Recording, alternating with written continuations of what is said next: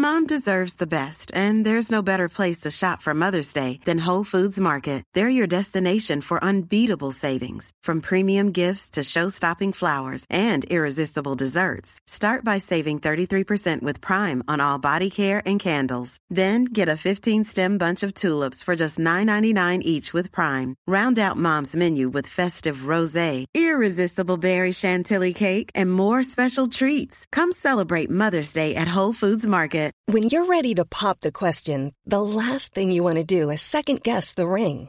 At Bluenile.com, you can design a one of a kind ring with the ease and convenience of shopping online. Choose your diamond and setting. When you find the one, you'll get it delivered right to your door. Go to Bluenile.com and use promo code LISTEN to get $50 off your purchase of $500 or more. That's code LISTEN at Bluenile.com for $50 off your purchase.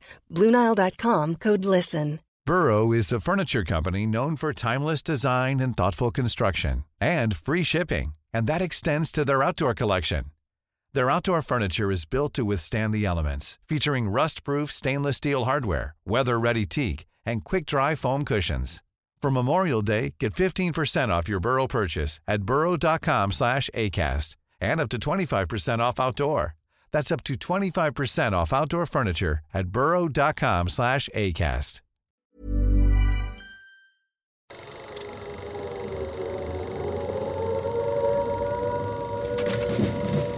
Welcome to the Fighting on Film podcast, the podcast all about classic and obscure war movies, from the Normandy landings to the days of chivalry and swords. If it's been captured on film, we're going to try and cover it. I'm Robbie of RM Military History. I'm Matthew Moss of Historical Firearms and the Armourer's Bench.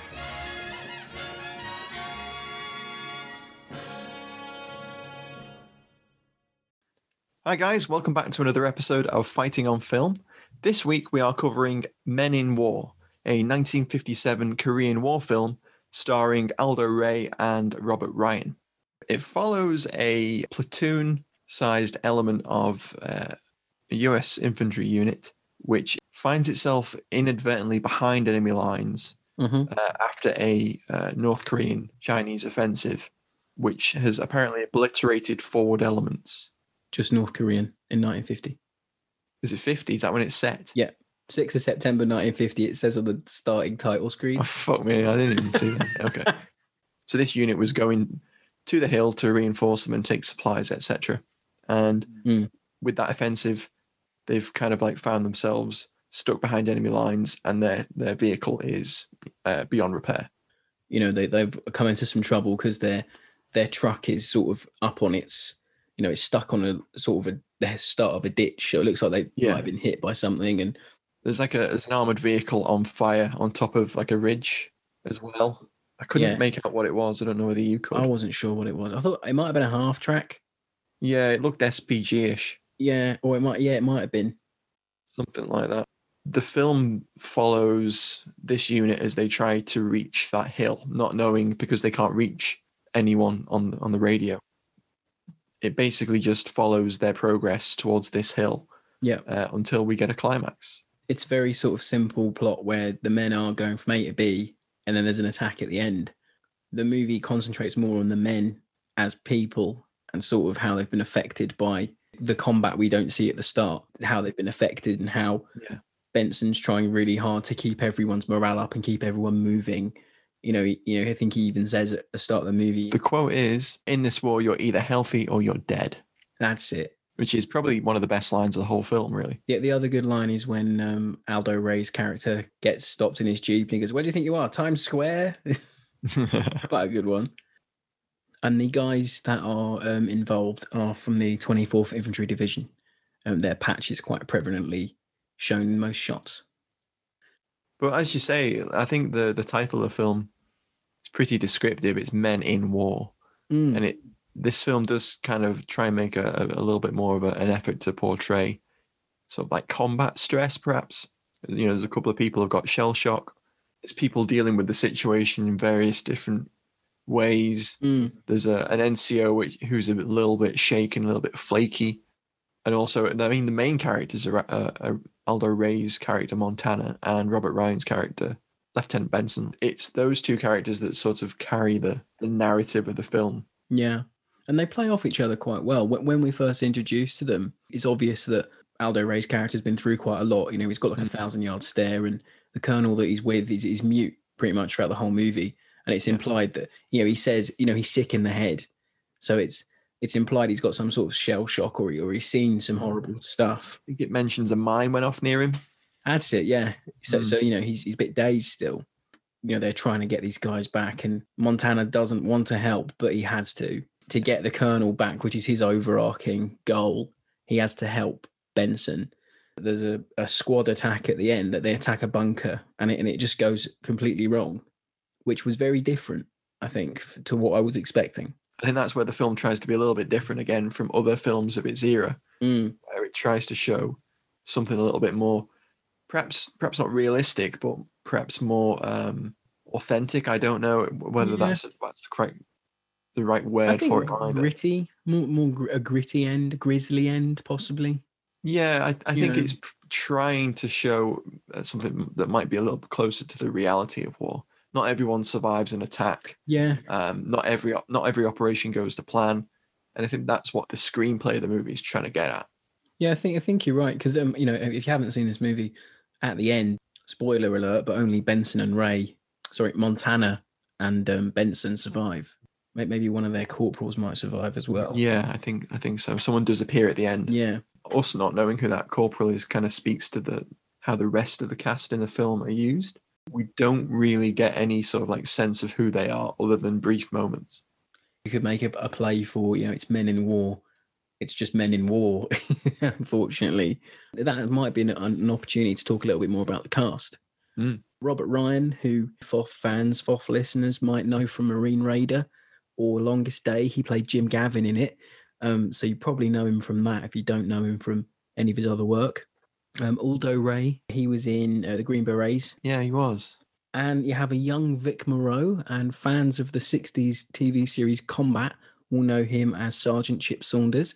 He's quite an integral part in that, but he's Mhm. he's very young in this, um, and I think he actually does a good job uh, of what he's got to do. And then Robert Keith, and he plays the Colonel, and that's the only real people of any merit. It's funny because throughout the film, uh, Benson Ryan's character uses a notebook to sort of uh, list off the names of his men. Mm-hmm. You, as you're watching it, you kind of feel like you would also need a notebook Yeah, just to like keep track of who is supposed to be in this platoon. Whereas a guy commanding a, a platoon would know all of his men. He Mm. wouldn't need a notebook to like flip through and go. because some of them don't they? They have little moments. You know how they they mention his leadership, but Mm. I I just couldn't. I found it hard to sort of care. Spoilers again, but when they get a lot of them get gunned down at the end, I didn't really have a lot of emotion for them. No, and that kind of undermines, I think, the aim of the film a little bit because we're supposed to think about these men in war Mm. and you know the difficult situations they're finding themselves in.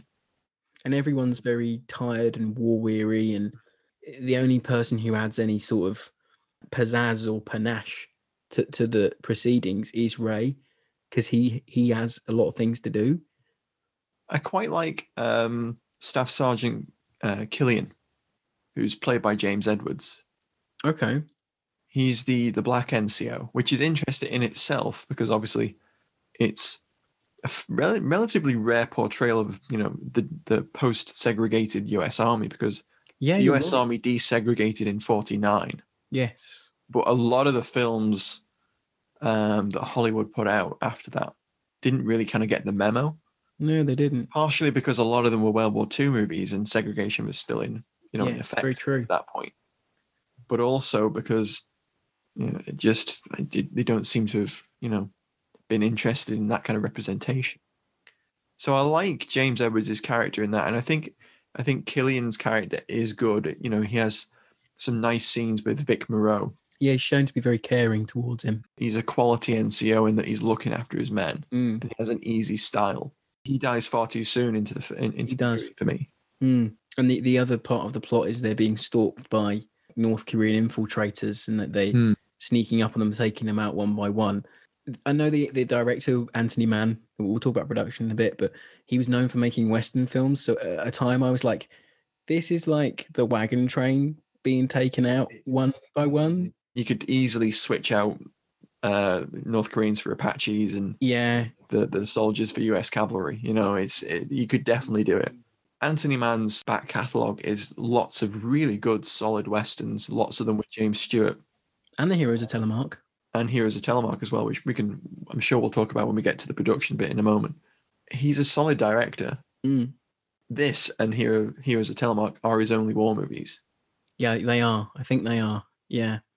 And Heroes of Telemark is a far superior movie. Oh, it is. Yeah, you can tell he learned a lot from this. The thing with the espionage element of Heroes of Telemark is it kind of draws on his background in noir films. Yes, He was basically known for westerns and noir movies. and y it comes through. You know, you with uh, Robert Ryan's character, he you, you could see him as like a grizzled PI, like post-war sort of thing. He's got that look. Hmm. He, he does look really good in his gear. I must admit, most of the lads in it, they do look great in their gear. Um, they're believable as soldiers. I think personally. Yeah. Ray, maybe not. I don't think he's miscast. I just think he's playing a different. Play, he's not playing a soldier. He's playing someone who wants who wants to get out of there. Mm. But he also is shown to be a good soldier, so it's a bit of an odd character there. Um, but yeah, I mean, it's hard. It's a hard one to sort of judge because it's there's n- there's a lot to go on, but then there's periods in the movie where there's just not a lot's going on. It's like you said earlier, it's a road movie. It does feel like a road movie. So they're progressing towards their end destination. And there's little set pieces that happen throughout. So there's uh, an artillery barrage, which is a weird scene. Yeah, Like there's a, there's an art there's an artillery barrage which is sort of blocking the road.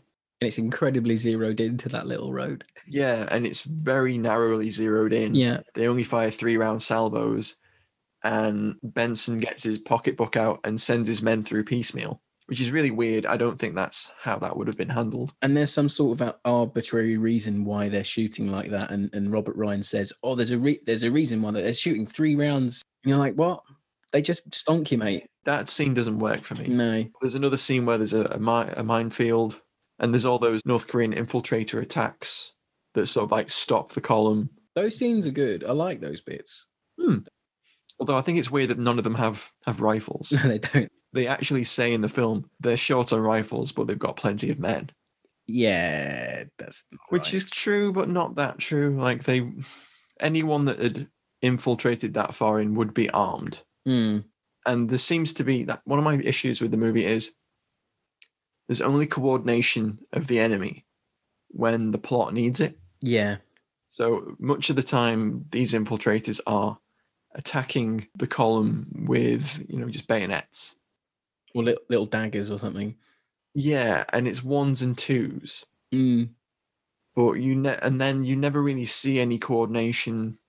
And it's just a bit weird. I- it- that's just something probably to the average viewer that wouldn't be an issue. But to me i'm like yeah, this is really piecemeal. Why are they why are they doing it like this? Like are they really attacking just for their their to steal their weapons? But then some shots they're clearly like they could clearly be seen from like every ridge line around the establishing shots, and I'm like, you just called an artillery strike in, we'd set an MG up, and you'd lay waste to them all, and you'd move on. yes exactly. They're, they're very much used on the plot, as you said, when the plot needs them to be. Um, there's there's definite plot holes as is. well Yeah, and that actually might be answered in the in the production. It was released by United Artists, um, as we said, as we mentioned, directed by Anthony Mann, who later went on to direct the fantastic Heroes of Telemark. he also did el cid and the fall of the roman empire which are you know pretty epic movies Definitely, so he was, he was a big director by by the 60s is adapted from a book called Day Without End, which is a, World War II novel. Um, and me and Matt think possibly, you know, updating it to Korea was to be more topical around the time the film was released, and maybe sort of make it stand out from Second World War films. I think so. I think that makes sense. Um, because I believe the the book it was based on was sort of like set in Normandy. Mm. I don't see the parallels, but No, I wonder how this would have worked if it was set in Normandy. yeah. Would have been a bit odd. But but I mean, it it, it certainly works as a Korean War movie. Yeah, it works more, I think, more so. Mm, I think I think as we said earlier, like the the way that man handles the North Koreans, Yeah. mirrors sort of the period's westerns. I don't think that would have quite worked as you know with Germans. The Germans would be everywhere, surely, sort of thing. maybe people aren't as aware. I mean, it would have been interested as a movie set in the Bocage. Yeah, that might ah, that might have been good. Yeah, that would That would have been interesting. So like a, like a lost platoon Mm, trying to. But I mean, the Bocage wasn't that big, so they'd have to be really lost. yeah, yeah, You know, all you have to do is like head west, yeah. and you would get back to To your you own know, lines. Allied lines, wouldn't you? Mm. The other interesting thing is this film had no help from the Pentagon. So the, the US Army didn't like the representation of men in it. And I've got a, a quote from the Army uh, why they didn't like it. They said it would offend the dignity of commissioned and non commissioned officers. So, yeah, they didn't help with props, didn't help with extras, no tanks, nor anything like that. No technical assistance whatsoever. They famously were quite forthcoming with, with helping with movies. Yeah, the, the, the US Army of, of the, the 50s, 60s were hot on like any kind of, you know, anything they could assist with Hollywood wise that made them look good. They were they were definitely up for it. Then the, the script had to be altered when that happened. So the, the, the director and his cinematographer they concentrated on the scenery um, more. So it was filmed in Bronson Canyon, which is in Hollywood. Mash was filmed there. I think you was you were telling me earlier. Yeah. It was made for just under a million dollars, and it made only five hundred thousand domestically, but internationally it made two million. So it, it didn't do too badly. The music was also by uh, Elmer Bernstein. He's a really famous composer He is. the theme song at the end is quite rousing, isn't it? Men in war, men in war. Yeah, I, I hate It's it. Yeah. Um it's it's I it's exactly what you don't need at the end of this film. You know, we start off the film with a really stark sort of like title image of some uh, line drawings of grizzled soldiers with thousand yard stares. And then we end it with like how the West was won or like a early 50s like terrible Western yeah, theme song. it could be like from Annie, couldn't it? So not Annie. Annie Yeah, it's that, there's there's a certain type of, of Western film that had those type of songs at the end of them. And this is exactly the kind of film that didn't need it. No, It's it just doesn't work for me, I don't think. We've had a film that is stark, the ending is probably unexpected to what most Quite bleak, yeah. cinema goers would have, you know, expected. Um Robert Ryan and and Ray are basically exhausted at the end of this movie. There's a poignant scene at the end, which is a little kitsch, but it's poignant. yeah, And then it sort of flows into this sort of weird Western movie theme song. I mean, I guess it's so they could sell sell it on vinyl. I have no idea how that worked back then. Maybe. Yeah, no, I've seen I've seen pictures when I was researching. There's pictures of the, the soundtrack on vinyl. Okay. Okay. So maybe they wanted a, a song to to sort of build it around. Fair enough. This Men, Men in War soundtrack hit now available in the lobby. Definitely would not have bought that one, but you know, no. Any self-respecting Um, connoisseur would not be wanting Men in War in their collection. so the screenplay is interesting too. The story around the screenplay. Uh, it was credited to uh, Philip Jordan, Mm, who's quite a well-known uh, screenwriter. yeah. But it's believed it was actually written by uh, a chap that was blacklisted, Ben Maddow, and he was blacklisted for being basically too left-wing. So we have that whole sort of uh, McCarthyism sort of vibe going on, and he was Red Menace. he was blacklisted and wrote numerous fairly well-known films was quite prolific and jordan and a few other people were sort of the front for him It's quite interesting, isn't it? All that McCarthyism, blacklisting, and all that. it kind of divided hollywood along Yeah, it did. political lines for a while didn't it Maybe that's one of the reasons the army wouldn't help for this movie. Maybe they got weight from up top. who knows i there's no there's literally no way of knowing i mean the, the army may have had some idea but who knows who knows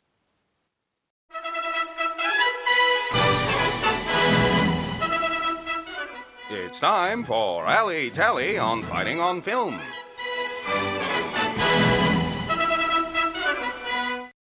So, Matt, regale us with your alley tally this week.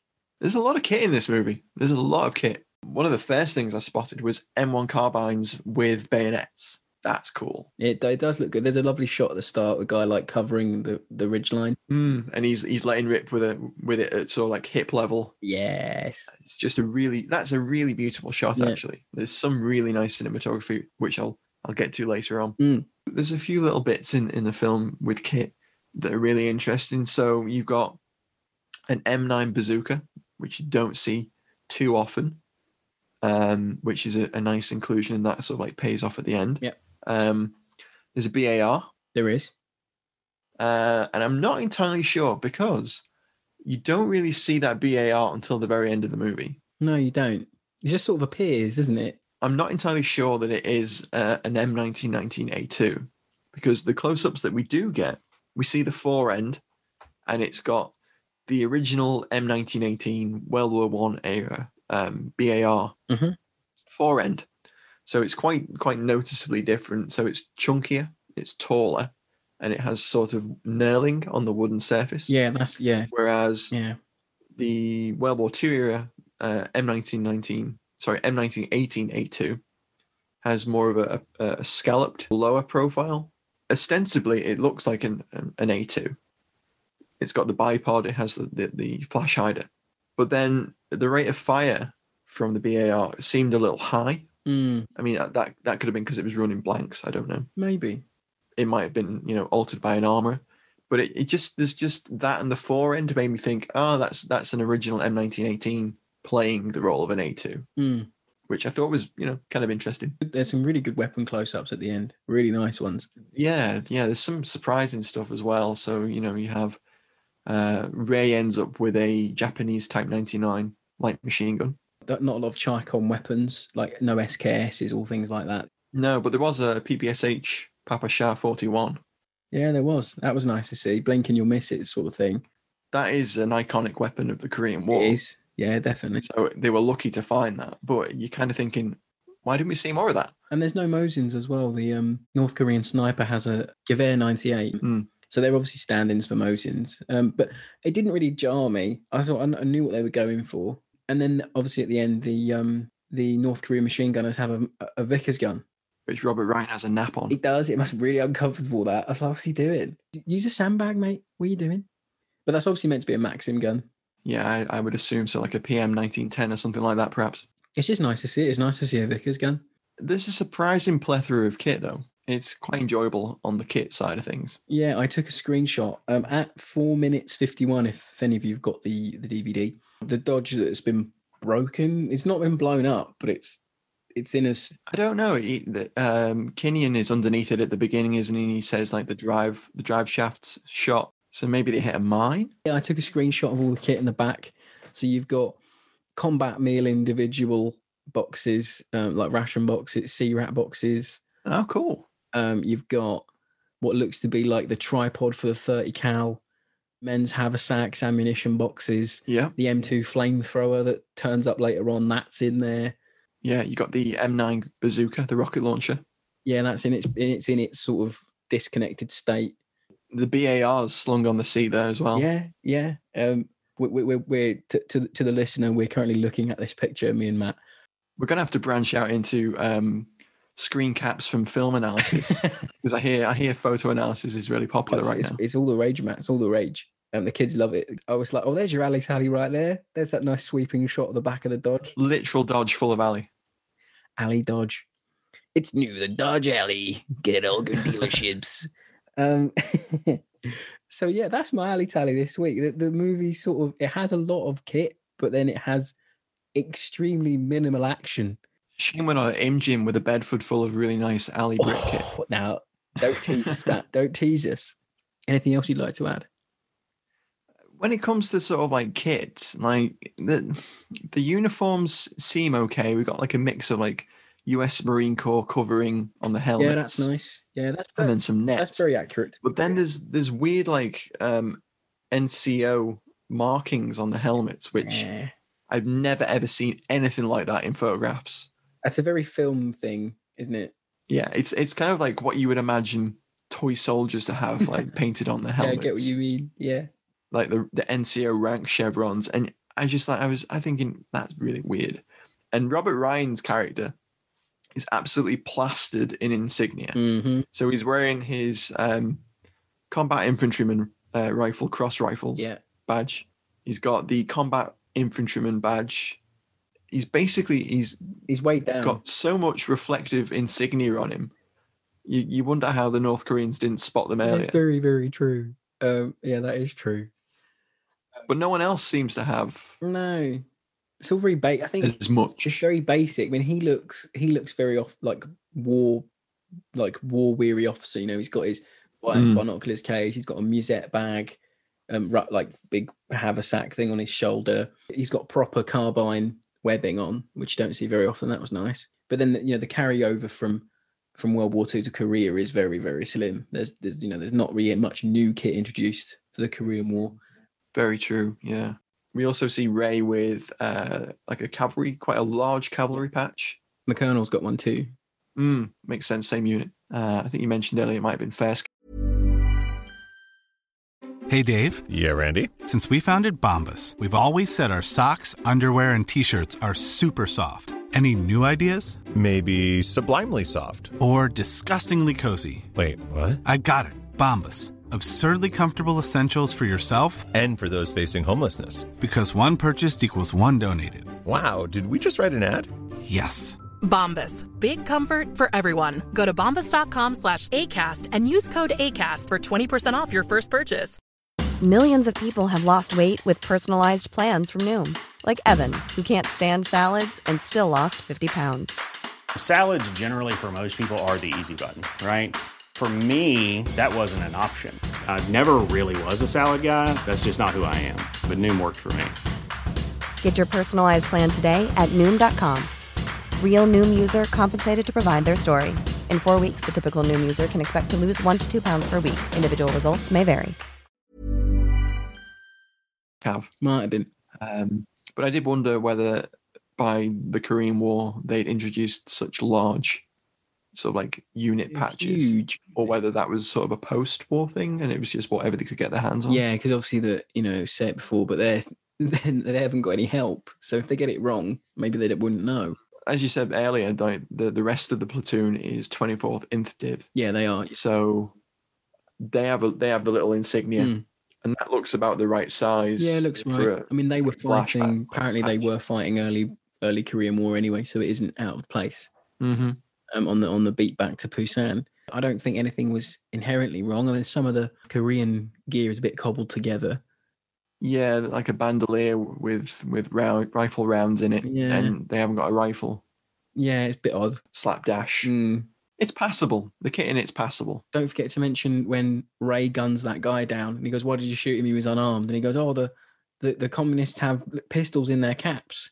They get out a little cute little pistol from the guy from the dead. Yeah, like a little little uh, CZ's twenty five Yeah. or something like a little twenty five ACP pocket pistol. It's proper like it's one of those proper sh- like you only get these sort of shots in in older films where someone clearly not the actor's hand comes and takes the gun out of the of the, the, the helmet and shows it to the It's a detail shot as well, isn't it? It's a super close up, really nice like shot of the of the gun. it would be like you know in, if because obviously man directs noir films you could just see sort of pi going look i found the weapon that the murderer used and he like pulls it out of like a, a drawer or something like to Mhm. present it to the camera it seems that sort of technique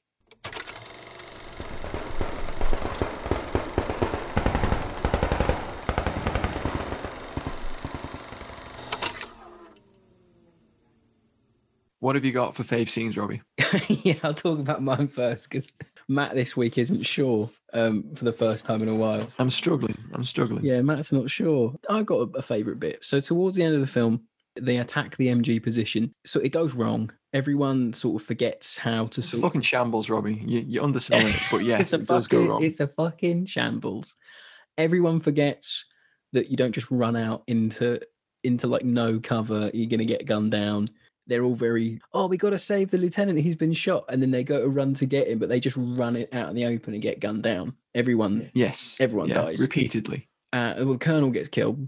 He tries to help, um, and has this sort of moment of clarity where he's decided he's just going to go and walk up the hill for Thompson. Yeah, he just charges up the hill with with the Thompson, which is an M1928A1, not an M1A1. Yes, So it's got the cocking handle on the top. So that's interesting. That it's a, an older Thompson. yeah, it is. I think they were still kicking about. Oh god, yeah, they were probably kicking about, but I think by that point they'd moved mostly onto M1A1s and M3 grease guns by that point. Colonel's dead, and it's just Montana and and um, Benson. loggerheads the whole movie. They don't see eye to eye, Mm. and they share a, a lucky strike. They psych themselves up to go and get the the last bit of the bunker, and then they just come across the the flamethrower that's just been left on the ground, and there's a convenient box of grenades next to it. So Montana puts on the the, the flamethrower, gets ready, and, and and Benson loads up with grenades, and then they, they go and take out the the pillbox. Which is quite funny because they're shooting at it with the flamethrower, but it doesn't set fire or anything like that massively, even though they're shooting like a jet. It doesn't seem to reach it for the first couple no. of spurts, I does was it? going to say that, yeah, and then it explodes, goes up like a bonfire. Ryan throws a couple of hand grenades in, doesn't he? Mm, and then you know there's another MG position that's shooting at them but can't be seen, which I was like, well, that's wrong. Where the hell are they shooting them from? Because it's very odd. Um, fans of the Twitter will. We, we watched an awful D-Day film a few weeks back, and we were like, "Where where are the Germans shooting from on a ridge line? Because they're firing forward, but they're below them." It's quite it was weird. It's a little. That that film was quite possibly the, the worst thing I've ever watched. it's very. Oh God, honestly, we're gonna have to cover it. I know we I are. think we're gonna have to. We're gonna have to. So they take out the they take out the the, the, little bunker thing, and then Benson throws some some grenades, and and that's the end of the film. But I liked it because it it showed the two men coming together. Mm. You know, that they buried the hatchet, and they were like, right, we've got to Yeah. we've got to go and take out the enemy now. But that was it for me. So that, just com- coming off that, that final attack is a classic example of why NCOs are essential. True. Because by the point they reach the hill, they have one corporal left. Mm-hmm. And Montana is not a helpful NCO. He doesn't want to be involved. He only reluctantly goes into the battle when the colonel sort of leads the way. But with just one one corporal left to coordinate an entire sort of squad, it's twelve men at that point because And the corporal that is with them is clearly suffering shell shock or something. He's not combat effective. Exactly. And Benson foolishly insists on attacking the first North Korean defensive position on his own Mm. And just leaving his men to do what he wants so that he's not coordinating the assault. He plans it fairly well. He has um, a couple of machine guns giving supporting fire. Yep. He's going to attack the first pillbox and then a supporting element will sweep up the hill. That's what he's planning Mm-hmm. uh, and it's all sort of synchronized to watches. But as soon as like the plan falls apart, There doesn't seem to be a plan B. Their, their plan just seems no, it, it's completely ridiculous. So without without any NCOs controlling them, they basically just decide to do what they want. They either stop firing, giving covering fire, Mm. or they run out and, and try and help wounded people who have already run out.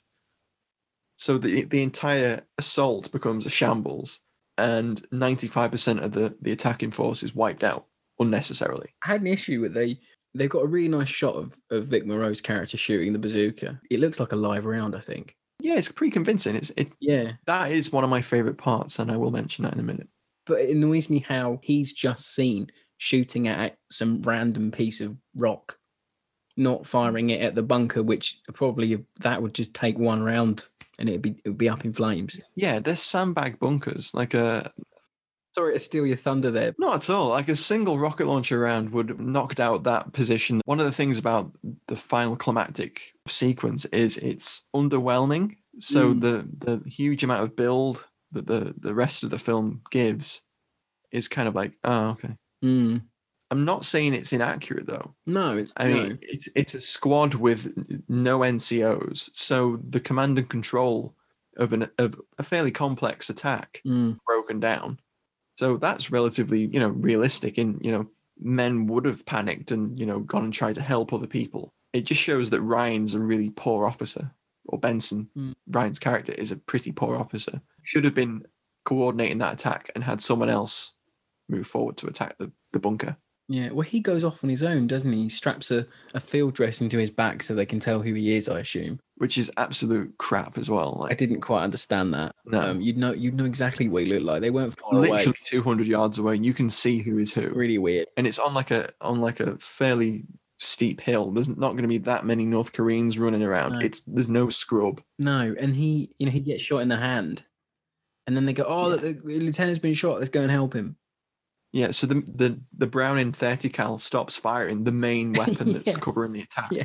stops firing, and they just run out into like open ground and get killed. It's there because it wants you to go, "Oh my god, look at them all! They're getting killed." And I sort of did do that. I was like, "Hang on, whoa, hang on! You're killing all your cast off it." Yeah, it's it's weak, but uh, it's intentionally weak. I think. because the enemy's quite faceless that they're not poised as like the big bad communist enemy which is quite actually quite refreshing for a, a, a movie of that time you know they're not Yeah, you barely see them. Yeah. you see you see some skulking. there's no political element to the fighting in the communists the communists which is quite rare No, there, there's some interesting lines from from Ryan where he's he's talking about this war's going to be never ending, and you know what kind of person do we need to win this war? yeah Do we need someone who is completely unhinged? even though the war's already war? ended by the time the war movie comes out Well, obviously, 1957. It's been over for a few years. for that if it had come out in 1952 i'd be like oh okay Yeah, if it come out during that, it would have been like, wow. yeah that's what i mean like some of the lines don't i wonder if it was written during the time Yeah, the screenplay could have been. Yeah, yeah, maybe. oh you've got the whole bit with the with the medals and the part where he's throwing silver stars that the colonel had brought to decorate his men with is a little weird. It's odd. It's an odd end. Hmm. He sort of he's like, oh, the colonel never got to award these to his to his men.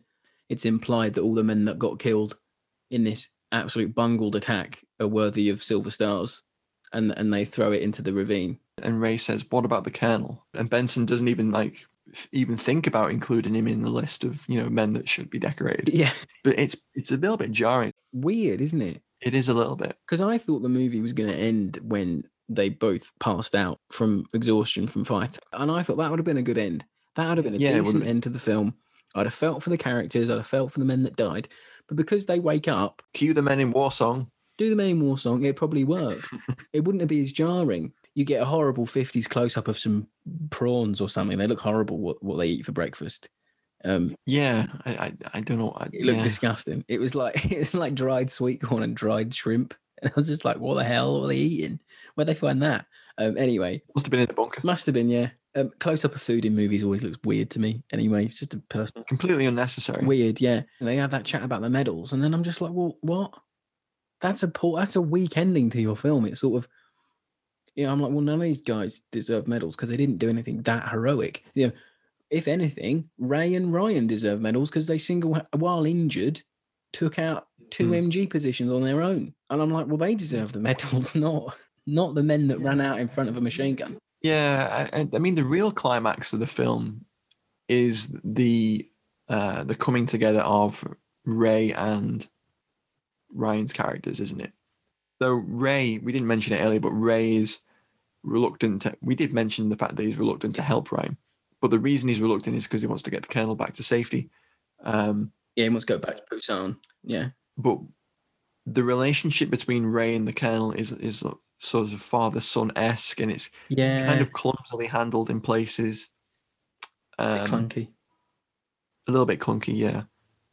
But they, the the, the real sort of pinnacle of the, the climax of the film isn't the attack; it's Ray and Ryan saying, "Okay, we'll we'll we'll attack the hill together. We'll work together." Mm. I think. Yeah, it's an odd one. But in terms of my favorite scenes, um, I don't I don't have a particular favorite scene. I have favorite bits of cinematography, which is about as generous as I can be.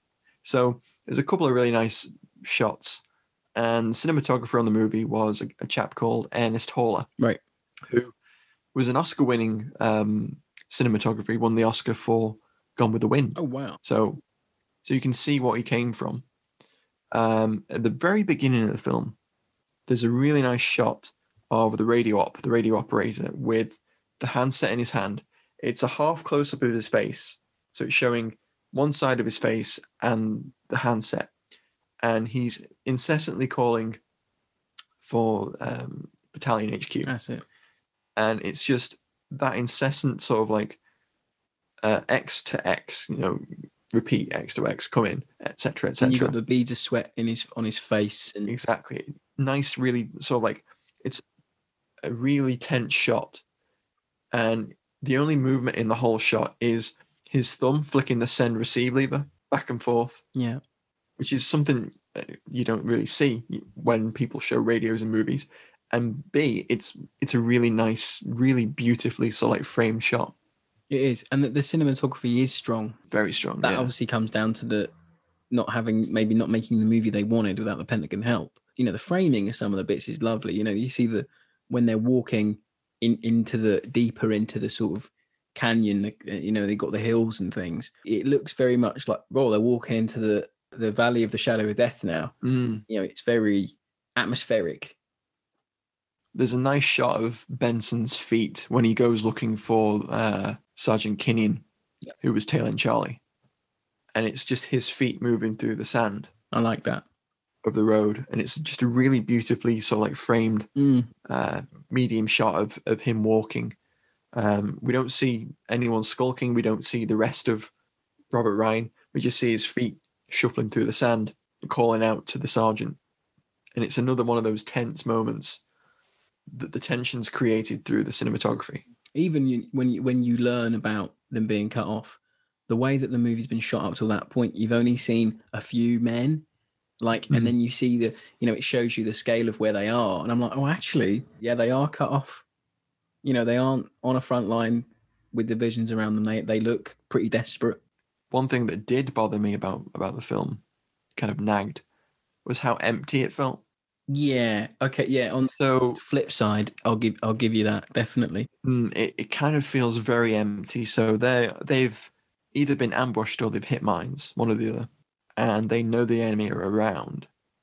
But there's no sort of I don't know. They don't convey the film doesn't convey this feeling of a battle space which is inhabited by two sides. For a lot of the movie, it feels like it's just the American column moving on its own. We occasionally get some infiltrators, but we don't I, don't think it really creates that feel of constant pressure that being behind enemy Yeah. lines would would convey would create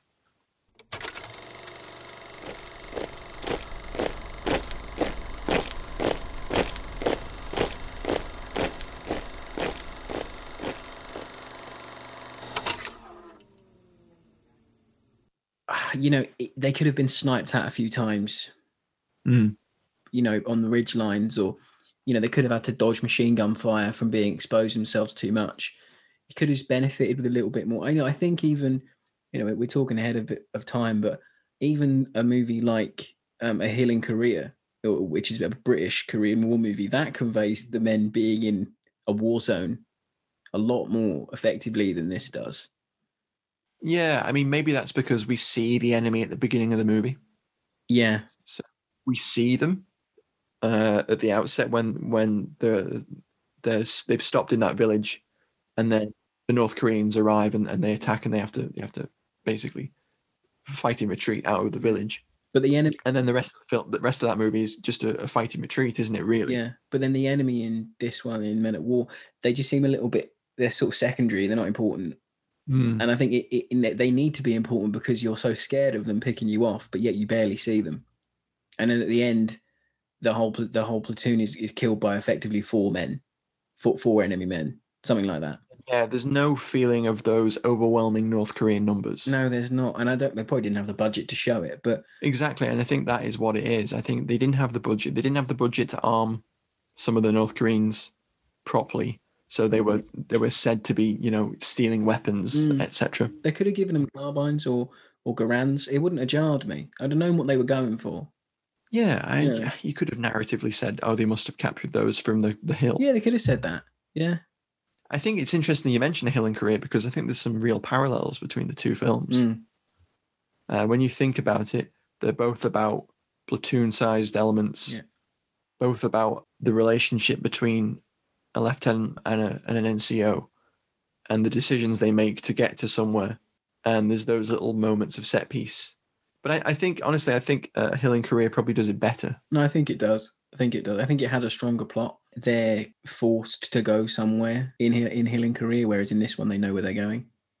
Yes, yeah, that's true. There's, there's sort of a thought process to Hill in Korea. They mm. they kind of think, oh well, we'll have to go here then because there's nowhere else for us to Yeah, go. exactly. We're boxed in. That's where you get the jeopardy from. Yeah, we're going to have to make a last stand, whereas we have to get to this hill to get back to everyone else. Mm. But yet you never see the rest of their division. Like, where the hell were they? Well, the thing is, why are they attacking that hill? Yeah, if they're on the hill. If they if their if their battalion position is was on that hill, and the North Koreans are occupying that hill, why the hell are they attacking that hill on their own when there is a probably a battalion brigade sized element that has pushed the frontline battalion Yeah, off the hill or wiped it out. yeah. It's there's a lot of plot holes in it. When you think about it, Ray's character has driven away from that hill range. Yeah, His unit has been wiped out. There's no communication with Benson's unit, the larger battalion. So you've got to you've got to sort of like assume that's two US battalions that aren't operational. They've either been pushed back or completely wiped out. What good is taking a Dodge or a Jeep full of, you know, a, a few thousand rounds of, you know, 30 caliber ammo and a, and a rocket launcher and a flamethrower up to a hill when you Yeah. don't know if anyone's there? Yeah, And when you get there, you find out, oh, there's North Koreans here. Probably shouldn't attack that with just 12 men. So, yeah, I mean, if you overthink it and you think about what, what Yeah, is actually it- going on in the movie, it's inherently we can't help it in this on this pod. You know, we watched the Yeah. movies a few times. You know, we start thinking, you start thinking from your own research into the the wars that are fought and how wars are fought, and you think, well, hang on a minute, there's a disconnect, and mm. unfortunately, that's the essence. That's why we do the podcast. We like to talk about war films and also look at them from a historical point of view, and, and that happens. And Men at War isn't inherently an awful film. No, no, no. I wouldn't. I wouldn't say that at all. It it has some interesting sort of attempts to show combat fatigue, shell shock. It has some interesting attempts to show the interrelationship between officers and NCOs when that breaks down. Definitely. It's an interesting movie. It's probably just not carried off as well as it could have been No, because of the, some of the restraints of budget. Yeah, it would have been nice to have been have seen what Pentagon help might have helped, might have added. Mm. You know, they might have had the extra men for, you know, a swarm of North Koreans coming coming down on that hill, and maybe maybe getting them to run away or something like that, or having a few tanks and things like that might have really helped Yeah. it. It's a long film, but it sort of mirrors their journey. I think that you know, there's filmmaking elements that have been used to sort of prop up the things they don't have. I say it before on the pod, but it's using what you've got, not what you haven't. Yeah, that's very true. That's very true of this movie. Um, it has its positives. You know, there's there's nice scenes with tension. Yeah. There's some really nice cinematography work. Mm. Um, Ray and, and Ryan's performances are pretty solid. Yeah, they are actually. The supporting cast is is pretty. You know, they're pretty good with the small amount of work that they're given. Yeah, Vic Vic Morrow does does a good job playing a, a shell. Yeah, the, the the NCO that sort of loses it in the minefield is a little bit tropey. yeah, a bit bit melodramatic, isn't it? Mine. Yeah, that, that's a little weak. yeah. But um, I liked. yeah, I, I'm. It's definitely not. It's. I, I watched it as a kid years ago, same. and even then, I watched it and thought, "Wow, this is a lot of build up." And even as a kid, I thought, I know that these films normally end with, you know, like a bit of action, you know, a climactic battle. So I thought, oh, this will this will be a really good one. Um, and then the ending is just kind of kind of not what you expect. And yeah, obviously, as you said earlier, that's probably what Mann and the screenplay was aiming for. one of the nice things as well is one one of the positives to take from it is showing in the fifties men were men. They were rugged. They smoked fags. You know, they had hard working jobs. They were ru- they were rugged. But this movie doesn't show that. It shows men as being scared, sick of sick of their environment, sick of war, just wanting to go home. I thought that was quite refreshing. I like that. Yeah, and that that that lives up to the Men in War title, I think. It does. So I think maybe that wraps up for this week. I think so. I th- I think um, it's just one of those films that Divided our opinion. could have been better, but has some solid elements. You know, it's an interesting movie. If you got a couple of hours to kill, you could do worse. You could watch 2016's D Day. Oh God, no, not again. oh, that was terrible. Ooh, Oh, just Nick Cage is like Nick Cage's son is like the fattest Ranger Colonel in history. it's so bad. Uh, j- j- uh, There's no words. There's no words for that movie. But yeah, we're we're gonna end up covering it. I can feel it. We will. Anyway, but in regards to Men in War, I think it's an important movie to sort of put into the context of other Korean War movies. For sure. I think is a, is a good way of thinking about it because it's attempting to do something which other movies of the period didn't do very often. No. There were there are other movies that did it, but or attempted it. But I think many more attempts to give a grittier, more sort of realistic representation of the mental stress that combat creates. Yeah, it's like Battleground in that respect, really. Mm. Isn't it? It's like something like akin to Battleground. And I think I think that's its strongest its strongest thing that is trying to show war in more of a, a more realistic way than the sort of gun ho driving driving movie sort of B movies you had at the time. Once you put it into the context of films like Pork Chop Hill and Fixed Bayonets, Yes. Hill in Korea, then you know you have more of an idea of like where it sits in sort of the the pantheon of Korean War movies. So yeah, thanks for listening, everybody. Don't forget to drop us a like, uh, subscription, turn on your notifications if you haven't already to make sure you always um, are alerted when we, we put out a new episode. And if you had varying opinions on Men in War, let us know via Twitter at Fighting on Film. We really love hearing from you guys, so it, that's one of the fun parts of doing the podcast. Yeah. So we love watching the movies, researching it, but I I really do enjoy like chatting to people on Twitter. Thanks for listening. Thanks for listening, guys. See you soon. Bye. Bye bye.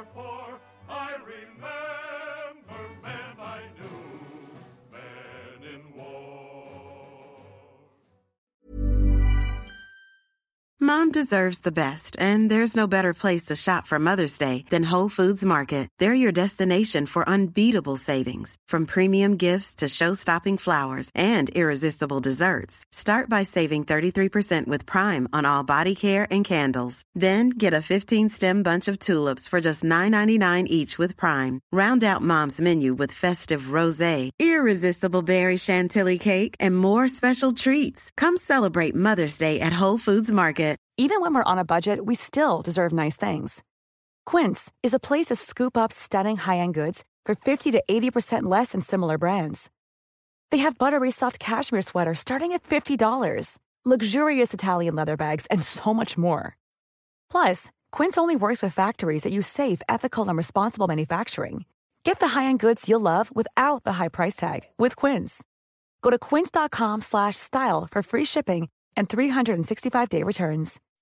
When you make decisions for your company, you look for the no-brainers. If you have a lot of mailing to do, stamps.com is the ultimate no-brainer. Use the stamps.com mobile app to mail everything you need to keep your business running with up to 89% off USPS and UPS. Make the same no-brainer decision as over 1 million other businesses with stamps.com. Use code PROGRAM for a special offer. That's stamps.com code PROGRAM.